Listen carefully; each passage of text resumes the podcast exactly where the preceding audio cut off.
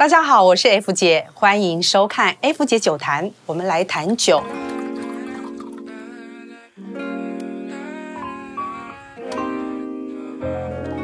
之前跟大家介绍过的红酒界的双 B 哦，勃艮第和波尔多。对于爱喝红白酒的人来说呢，知道这两区的差别呢是基本常识啦。那这一集我要来介绍一个是喝酒你也不可以不知道的一个充满历史的一个酒区——教皇新堡。教皇新堡听起来就跟宗教很有关系哦。对，没错，它跟教皇有关系。教皇新堡在哪里呢？就是我们以前可以旅行的时候都会想去的普罗旺斯。教皇新堡最初只是罗马人统治下的一个普通村庄，在普罗旺斯的城市阿维纽呢，亚维农呢，曾经住过九位教皇。因为在那边也建了教皇的避暑城堡啦，所以呢，它也成为教皇的领地。这七任教皇呢都爱酿酒，所以这个小村庄发展成一个原产地命名 AOC 的著名酒区。AOC 是什么呢？不记得的人可以往前看我们前面的影片。在新元前两百年呢，这里已经出现了葡萄酒酿造的痕迹。在此之后的岁月里呢，这个小村庄就慢慢变成了龙河河谷最繁盛的葡萄种植园跟葡萄酒生产基地。并且逐渐被贵族和神职人员控制，平民是不可能喝到这里的酒啦，因为不准。所以像我们这种一介平民呢，是永远都喝不到呢教皇新堡出来的酒。那这里就要说到啦，为什么罗马的天主教教皇会跑到法国亚维农呢？从十一世纪开始啊，欧洲的封建王权和宗教权力之间就开始有了非常大的纷争啊，而且越演越烈。到了公元十四世纪呢，罗马教廷就分裂成了法国派和意大利派，而且他们为了教皇的人选明争暗斗，不可开交。到了一三零五年呢，两派之间就达成了协议，好吧，最后我们来妥协一个教皇，所以他们就找了波尔多的大主教克莱蒙五世。就诞生了，哎，天主教的教皇是波尔多的公爵，这个不是太奇怪了吗？啊，我们现在想，法国跟意大利好像是两个国家，可是，在以前的时候，他们其国家的界限没有分别的这么大。那克莱蒙五世呢？更好玩的是，他是法国波尔多的大主教，哎，这时候你就跟九连在一起了吧？他是波尔多的大主教，然后去做了意大利的。罗马的教皇，这个是一个政治妥协下的产物，所以从克莱蒙五世上任之后呢，就是一个悲剧。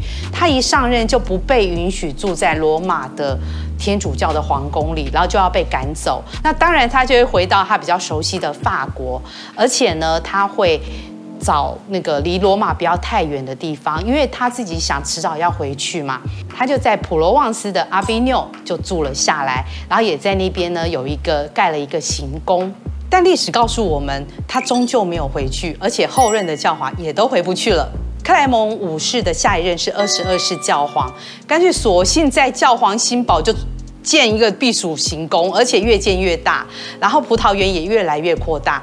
因为这些教皇们慢慢发现到回去真的只是一个梦想，那不如我们就在这边好好的住下来，好好的耕耘我们的葡萄酒园啦。那这些教皇们在种葡萄之余呢，有的就投身于艺术，有的就投身于炼丹术。哎，这个真的很有趣哦，炼丹术。那有的每天在那边朝思暮想，于是借酒消愁；有的甚至于呢，还被异教徒攻击，真的当教皇哦，没有我们想象的那么尊荣伟大，很惨呢。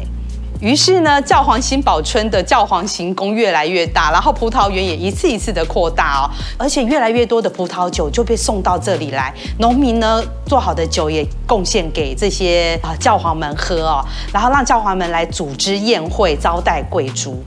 历代的教皇都是酒的爱好者啦，而且更棒的是，他们会自己去亲力亲为的种葡萄哦。教皇新堡的酒，在经过历代的教皇努力的耕种以及改良品质之下呢，它的质量都有非常非常大的长进跟改变。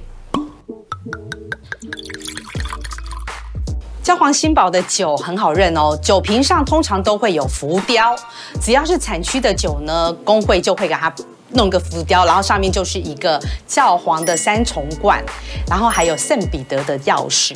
最重要的是呢，它会有 Chateau Neuf du Pape 教皇新堡的字样，而且要歌德体哦，还不能是别的体哦。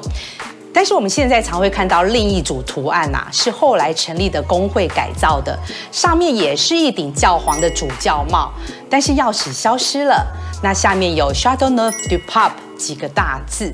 其实我们现在还会看到没有任何浮雕的教皇新堡的酒，这不代表它是假酒，而是因为呢，这些酒农不想要再把多余的。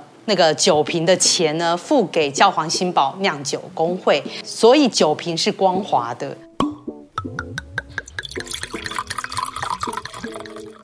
教皇新堡的酒呢，按照产品的产区的规定，可以有十八种葡萄进行混酿，不像勃艮第，它只有一种 pino no 也不是只有波尔多产区规定的六种，所以在风味的层次呈现上呢，它更能表达出酿酒人的特性。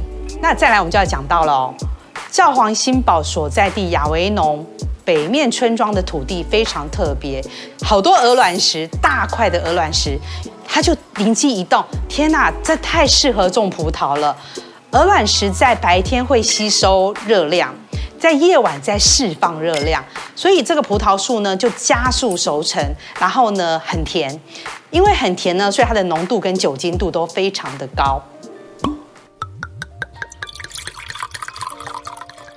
不同于 Burgundy 的贵族王公位以及波尔多的富商位呢，教皇新堡获得了很多文人跟诗人的推崇哦，赞叹它是勇气之酒、史诗之酒、爱情之酒，反正叭叭叭一大堆的推荐啊、称赞的词就出来了。在诗人的推荐下呢，也有一大批著名的文学家都成为教皇新堡的忠实拥护者。有历史、有故事的酒，对于一个感性的爱酒人来说呢，喝起来格外的有情怀。那喝教皇新堡有几个重点，大家要注意哦。就是第一点，因为它的葡萄是非常甜的，所以它的酒精浓度很重，大家要小心哦，喝太快它会醉。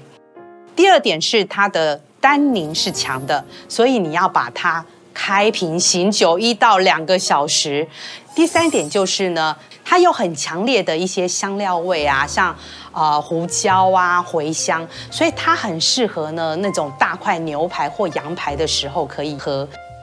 以上的这个重点大家都记得了吗？希望这一瓶上帝之血可以让你上班受的气呢能够慢慢的化解。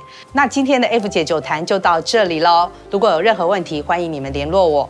那就这样喽，我们下次见，拜拜，Cheers。